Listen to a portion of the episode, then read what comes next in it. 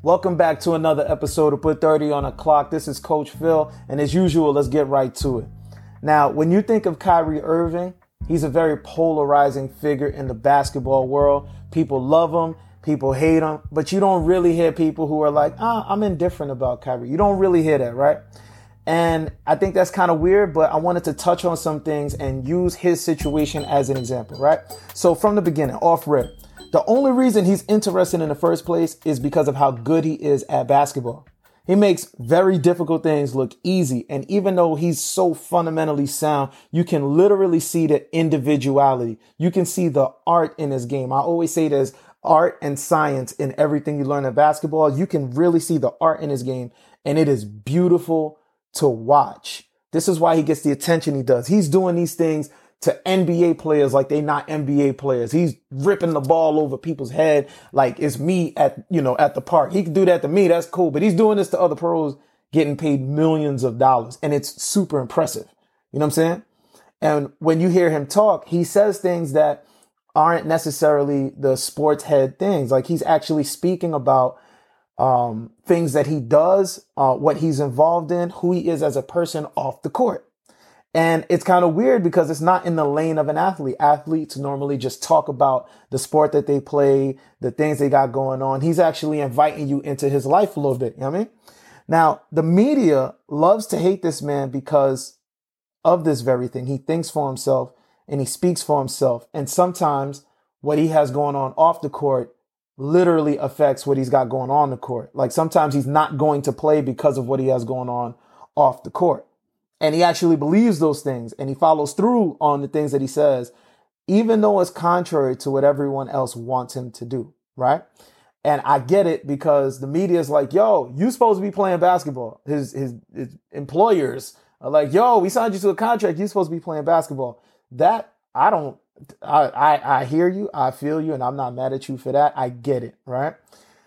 But it's, so it's not really that that I that I'm trying to point out. It's more about how anything he says that the media doesn't really understand, they will vilify him for it. They will always try to make him sound crazy or look bad, you know, before they even consider where he's coming from. You know what I'm saying?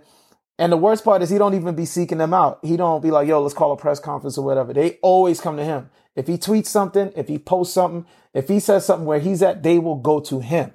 You know what I'm saying? I promise you, uh, when Kyrie does a post game interview, it's not because he volunteered. It's because it's in the contract and he has to be there. You know what I'm saying? So now when they start attacking this man, right? And they start coming after his character, now is when we left the justified frustration of, yo, we paying you to play basketball, you know, his employers. Um, the media is like, yo, we're expecting you to be playing basketball. We love you for that. And you're not doing it. Okay, that gripe is legitimate, right? But once you leave that gripe alone and you go into calling a man crazy and you don't really see where he's coming from, you don't listen to him, or you try to make him look stupid for anything he says, when you start going to where he is, because he didn't come to you, now you've crossed the line where you've left your legitimate argument and you kind of just trying to make this man look bad. You know what I'm saying? So it makes you question as a hooper, not involved, somebody on the outside looking in, is the media evil? You know what I'm saying? Most might say, yeah, once they get a view of how the media operates. But consider this though. Maybe the media is just feeding the people what they want. Nobody really considers that. It's very easy to point fingers at the media and say the media is a bunch of clowns. But maybe the people like when the media tears people down. Maybe the audience likes to make a villain out of the athlete. Maybe the people like dissecting his tweets and trying to figure out what they mean instead of just putting it in a quick Google search. These trick these tricks that the media use are not new. And the crazy thing is, I'm not, you know, I'm not trying to give the media a pass. But maybe they're just feeding their people what they want. We've never really considered that maybe it's a large uh, uh, part of the masses, a large part of the population that likes all of these things that the media is doing. Now it's like, which came first, the chicken or the egg? I don't know, but I do know that these people will respond if their audience says, we don't want to hear you vilify athletes anymore. We don't want to hear you tear down players anymore. We don't want to hear that anymore. We're going to tune, we're going to turn this off and your ratings are going to plummet. If the audience did that, the media would respond. So it leads me to wonder, do these people who put on suits to talk about athletes, right? Do these people really have a problem with the athletes?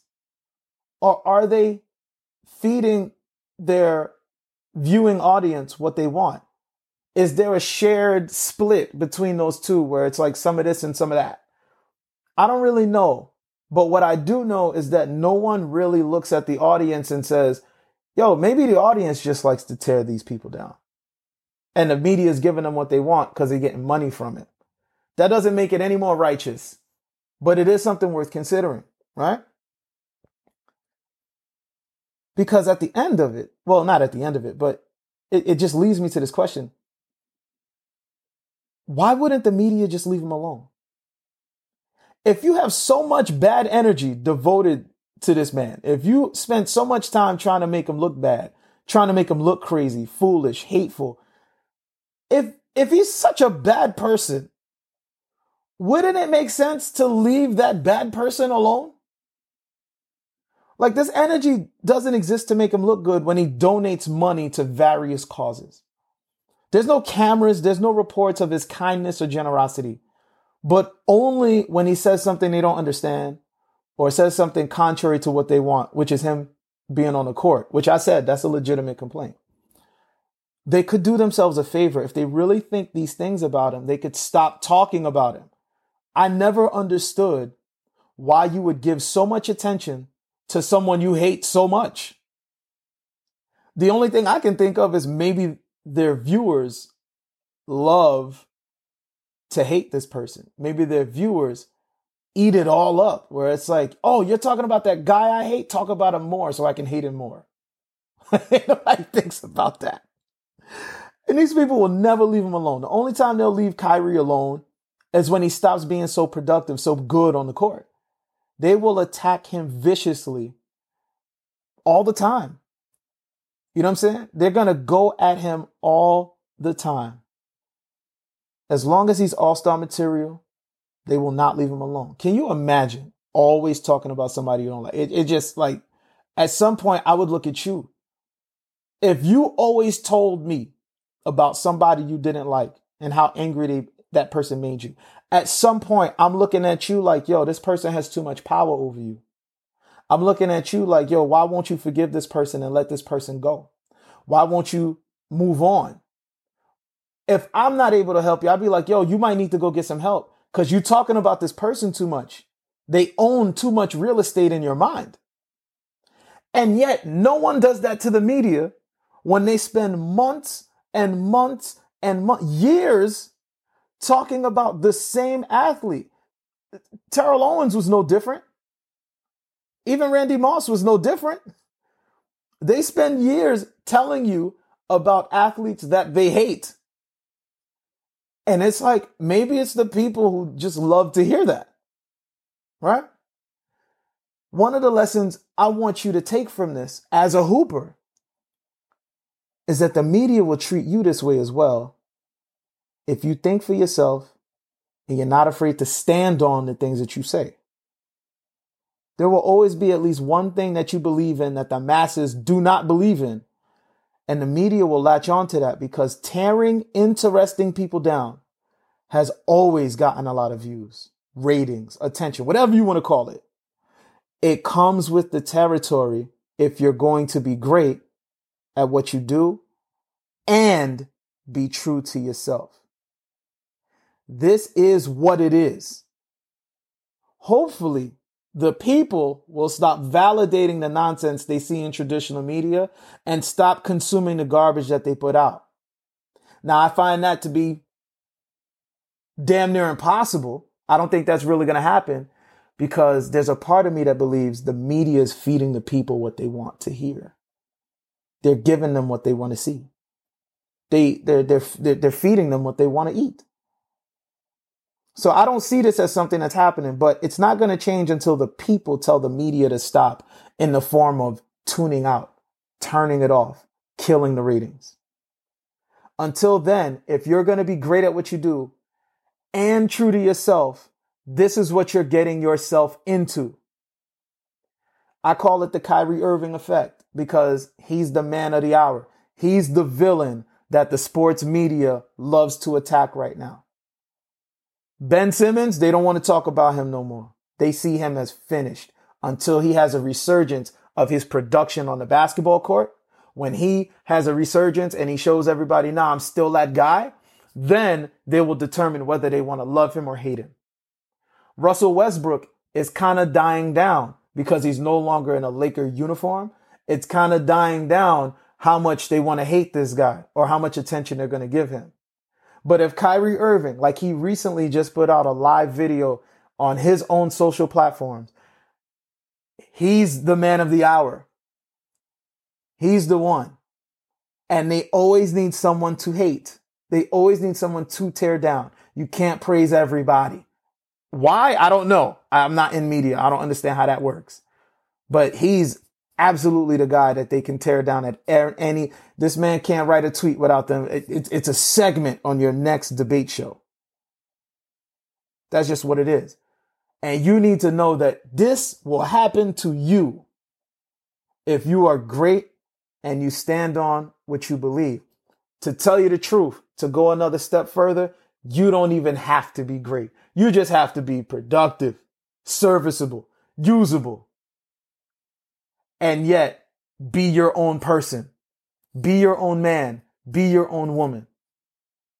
You stand on what you believe. You got to be ready for that negative press, an attack on your character, a destruction of your reputation. You got to be ready for that because that's the power these people have over you. Fortunately, we live in a social media era where we can fight back for the first time in history, where they can't just like, like that power is, is, is being taken from them little by little. But we're still in an environment where they're, where they're stronger than us. They're still stronger than you.